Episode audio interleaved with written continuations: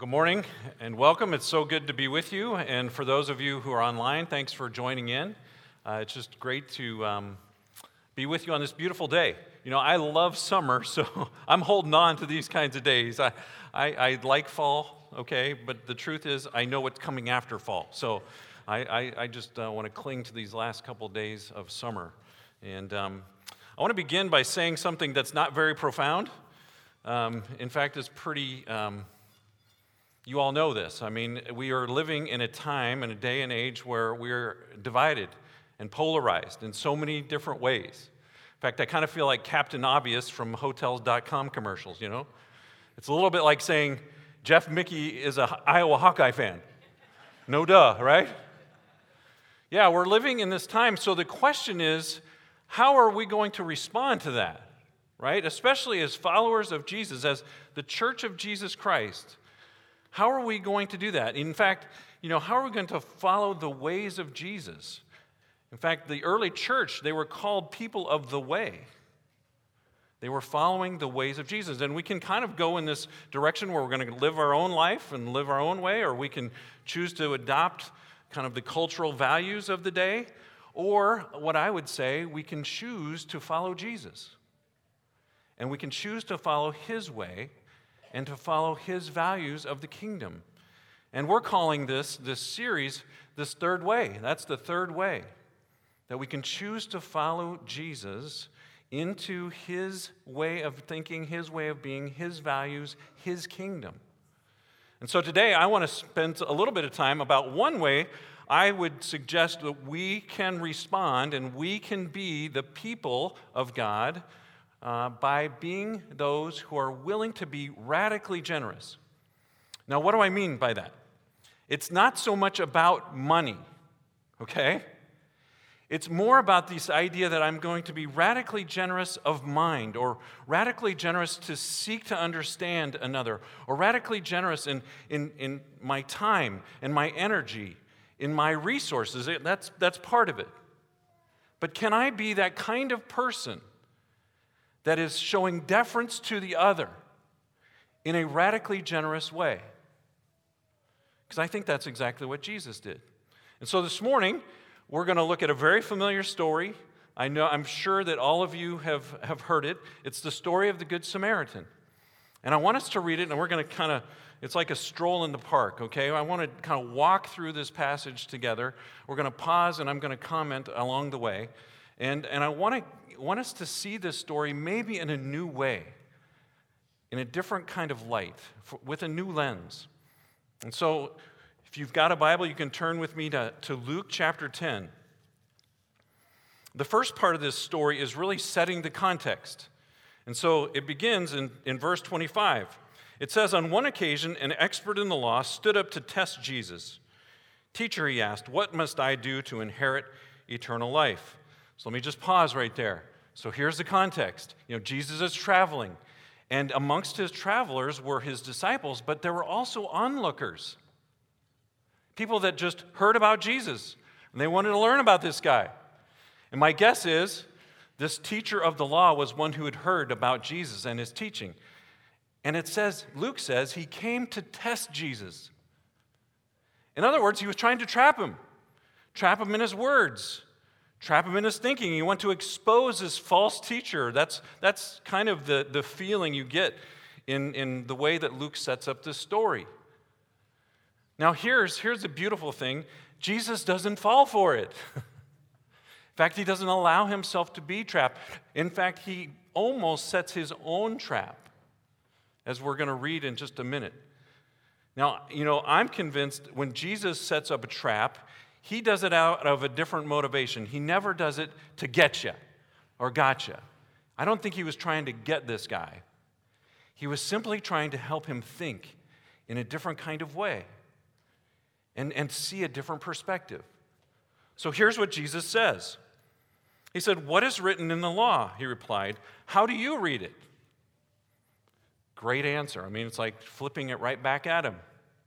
And this is how he answered Love the Lord your God with all your heart, and with all your soul, and with all your strength, and with all your mind, and love your neighbor as yourself.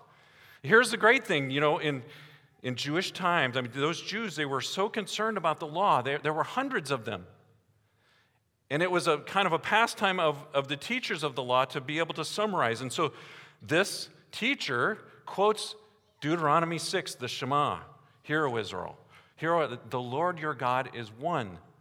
Love the Lord your God with all your mind, your heart, your soul, your strength.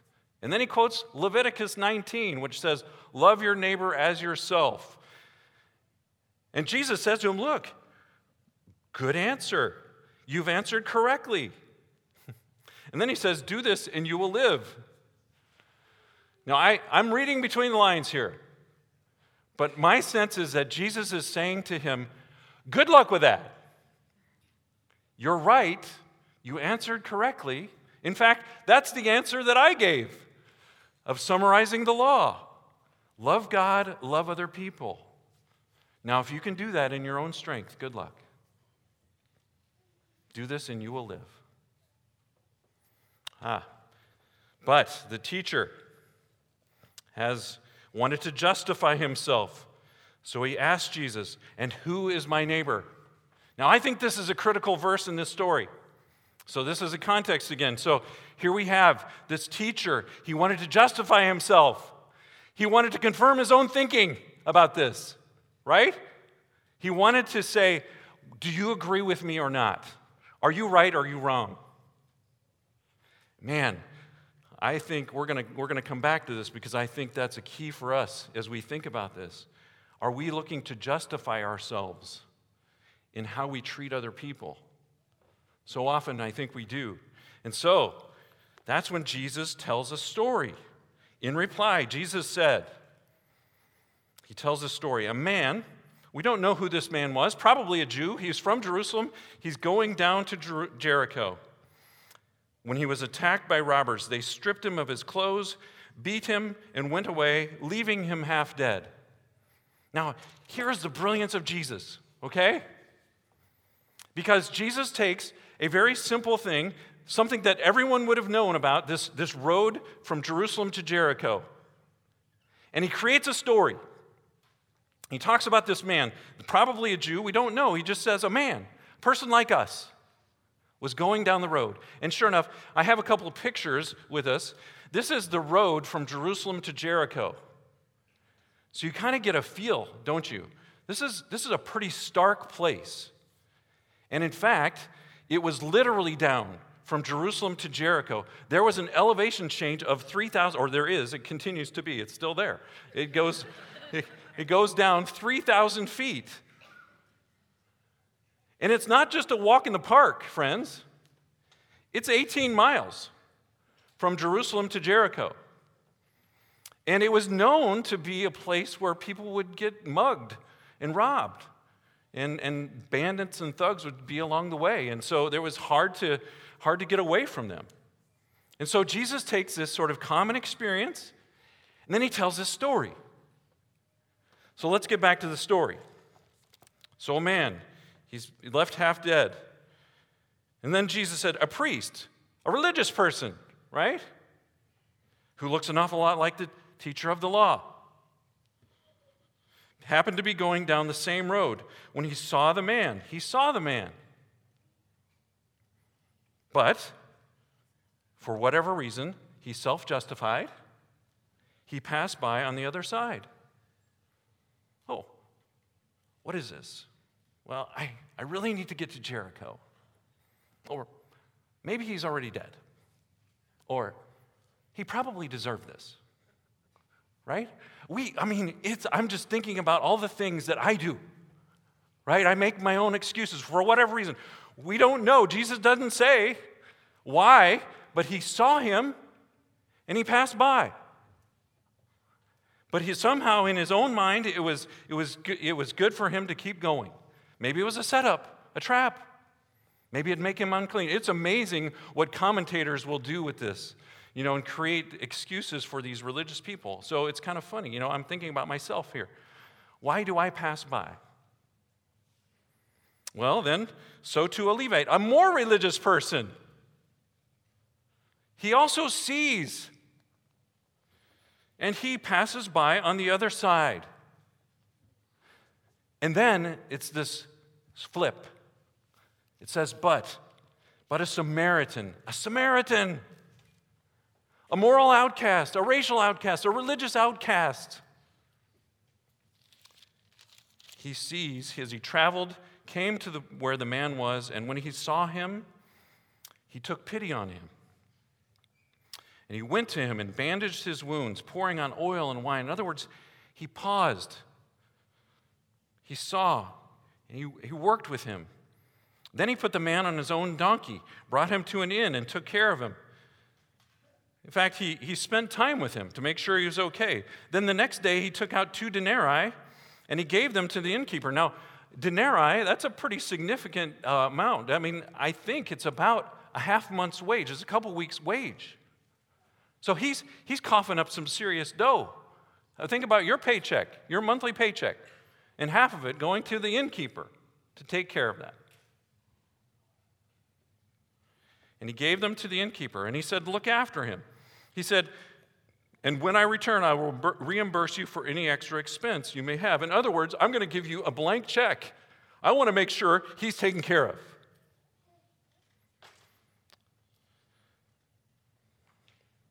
And then Jesus asks a simple question. This is the reversal. This is sort of the crux of the matter. He says, he says to the teacher, Which of these three do you think was a neighbor? Not is, but was a neighbor to the man who fell into the hands of robbers. the expert in the law replied, The one who had mercy on him. You can't even say it. Can't even say it was the Samaritan.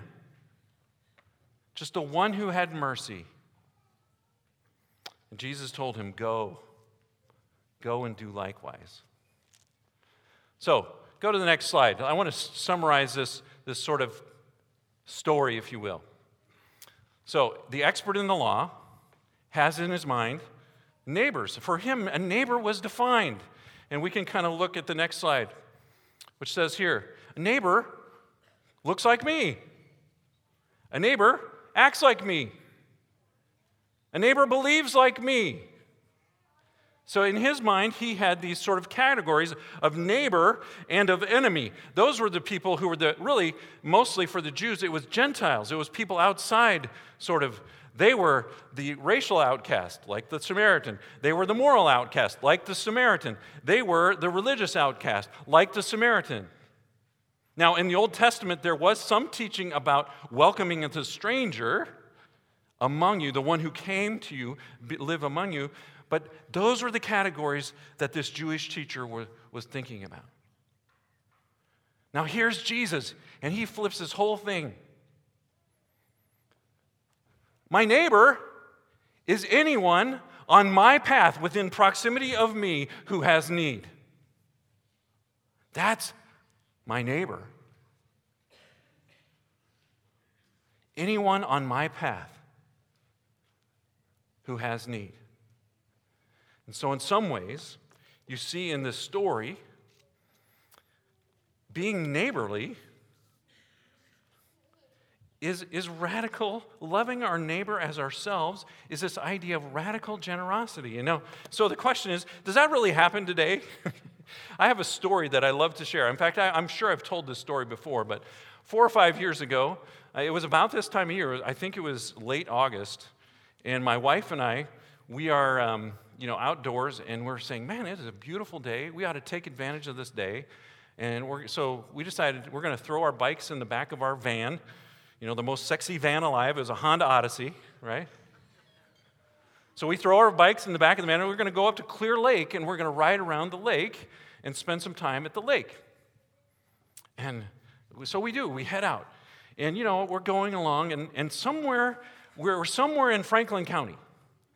You know, Franklin County to me is about one big corn cornfield, right? So I was going west, I know that. I really don't even know exactly where I was, but I was going west and I knew that I somehow I needed to go north. And I was on this county road and I come to a stop sign.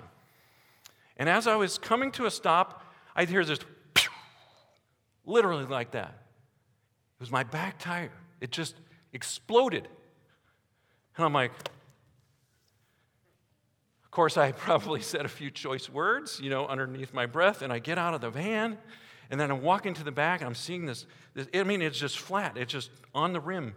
And, and I open up the back of my, my sexy van, you know, and there, in there, I'm looking at what they call a spare tire. I don't know what that thing is, right? And then I'm thinking of a tinker toy. I think that's what the jack was, but that they give you. I mean, what are you supposed to do with that? It literally, I thought, erector set, you know, right there. And I'm like, uh, we just wanted to have a day away, right? And so I'm on the phone calling my roadside service, and out of the ditch next door comes this angel of God. His name was Denny. He was mowing the ditch next there, and he comes off and he comes out and he comes over and he said, Hey, how's it going? I said, Not so good. I'm asking him, Where am I? I'm trying to explain it. I'm trying to call for some roadside service. Oh, he said, They're not going to come on Saturday afternoon. He said, Hey, how about I help you? He said, I have a shop just down the road. You know, it's about a mile down the road. I've got a jack. You know, I can help you. We'll, we'll get, get your tire going uh, and change. And I said, That would be fantastic, you know. And so he goes and he comes back in this beautiful red diesel truck. I mean, it was, it was, it was a really nice truck. And um, right next to my sexy minivan, right? So he comes and he's got a jack, one of those things, you know, you actually can lift something with. And then he, he starts in and he's got my, my van up and he's changing the tire. And I'm like, dude, can I help you? He said, oh, no, no, I got this. I'm like questioning my manhood at the moment, right? I just like, I felt so strange. He just wanted to do it and help. And I said, okay. So he, he does it. He literally puts that thing on there and uh, takes the flat tire off. And, and he said, hey, what were you guys doing? He said, well, we were hoping to go to Clear Lake and ride our bikes. He said, tell you what, let's just throw this flat tire in the back of my truck.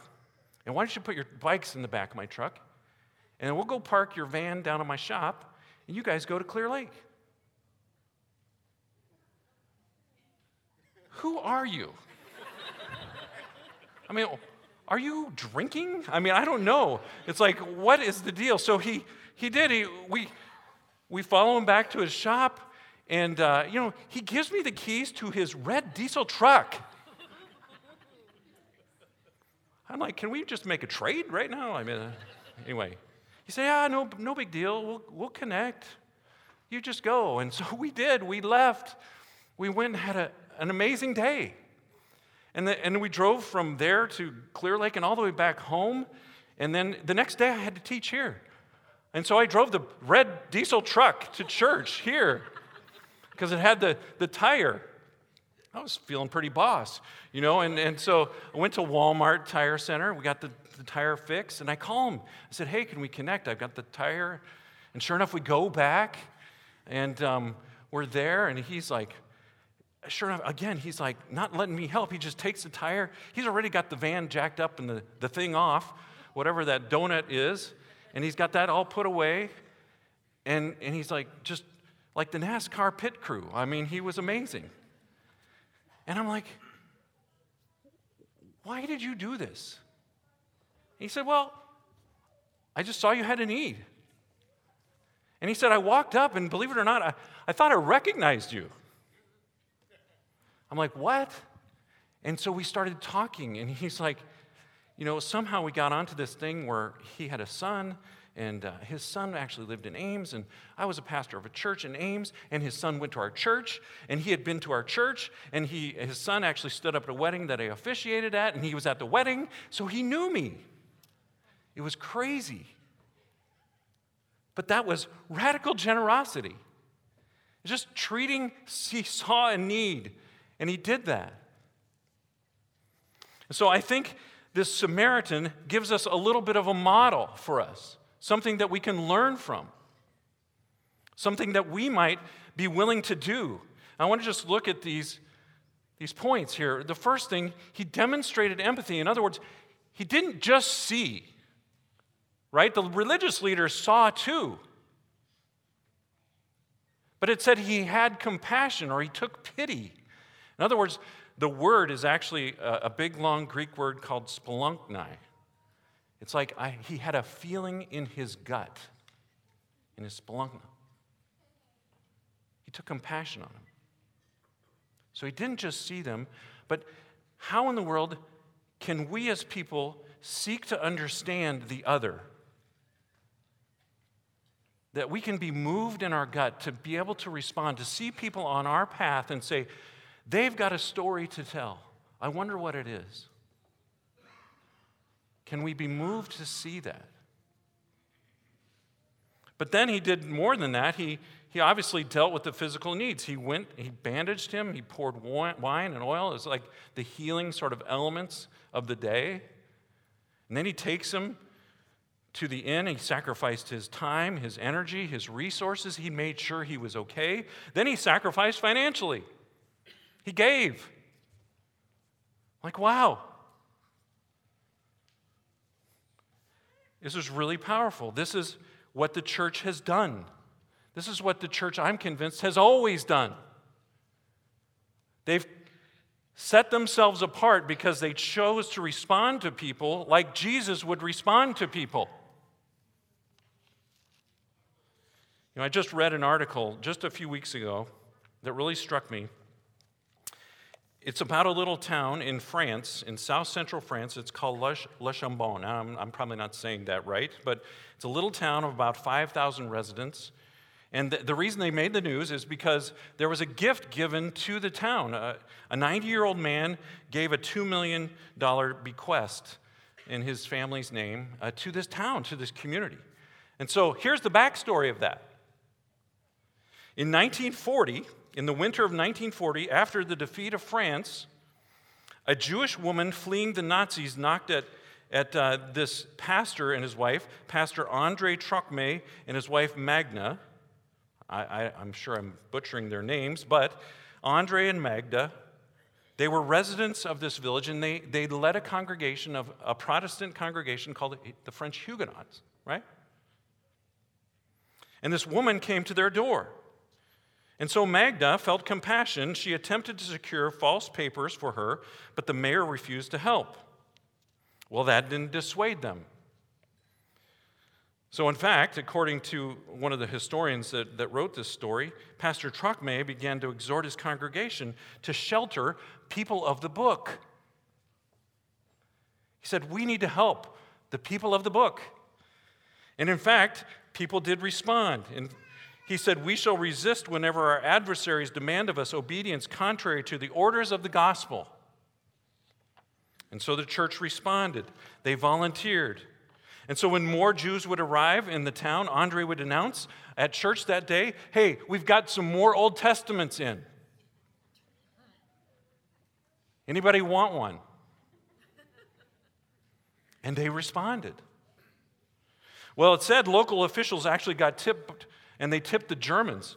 Uh, and they, so they searched all of this community, all Le Chambon, but they couldn't find anyone. And in fact, they saved more than 5,000 Jews together. It was incredible. And the reason they couldn't find them is because this French Protestant group, back in the, the days of the Reformation, they were a persecuted minority.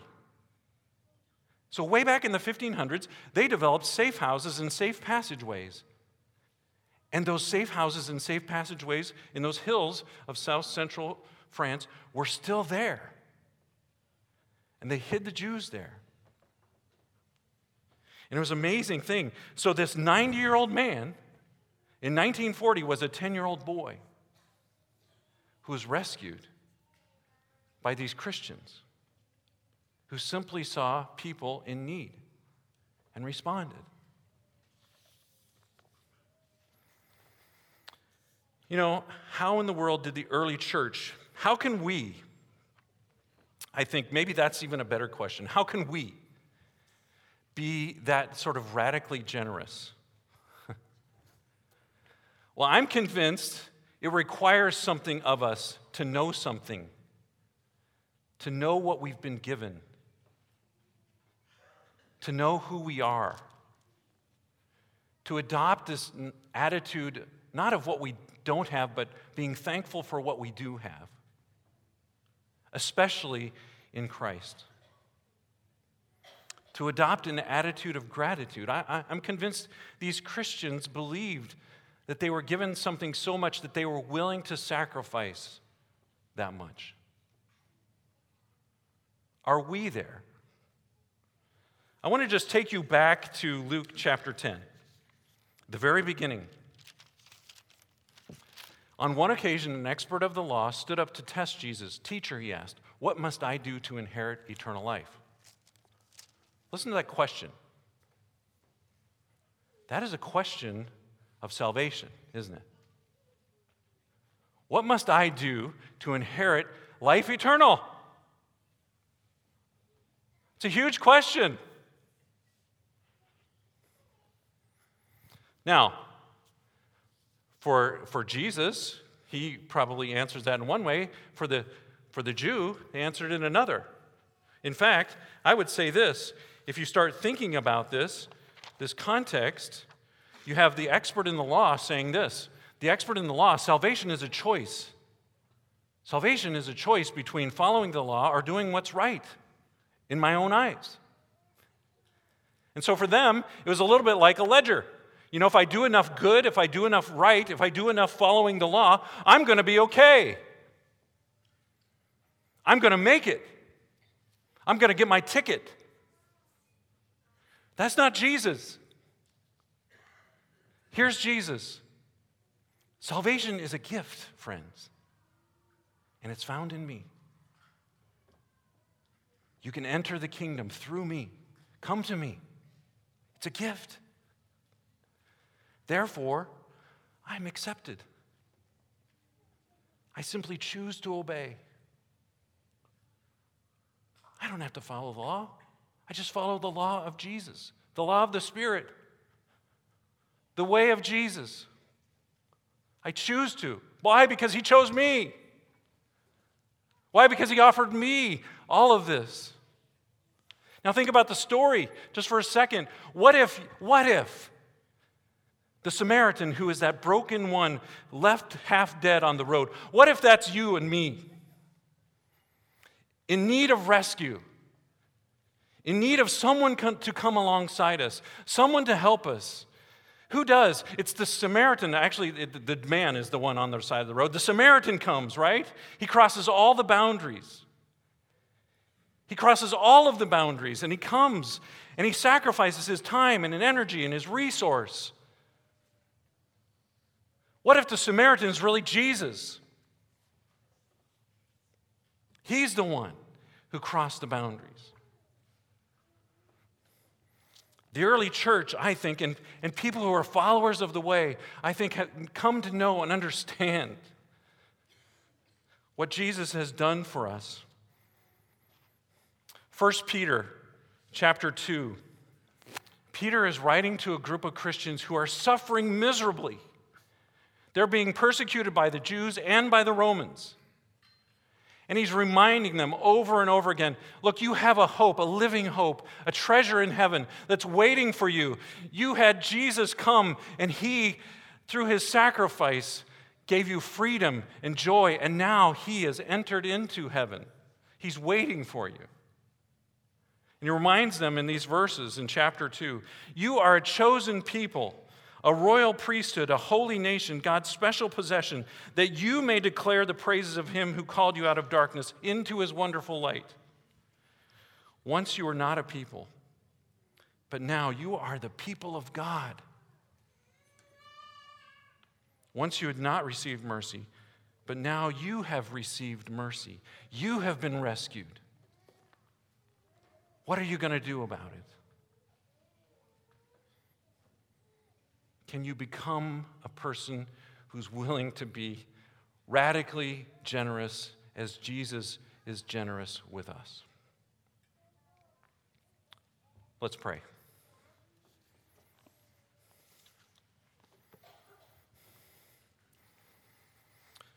Lord, I want to thank you for your love for us, your willingness to cross all kinds of boundaries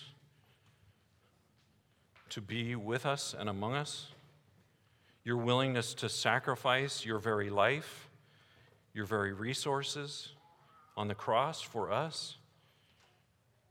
The fact that you choose us, that you invite us to be with you. God, help us to join with you in loving this broken world. I pray that all in Jesus' precious name. Amen.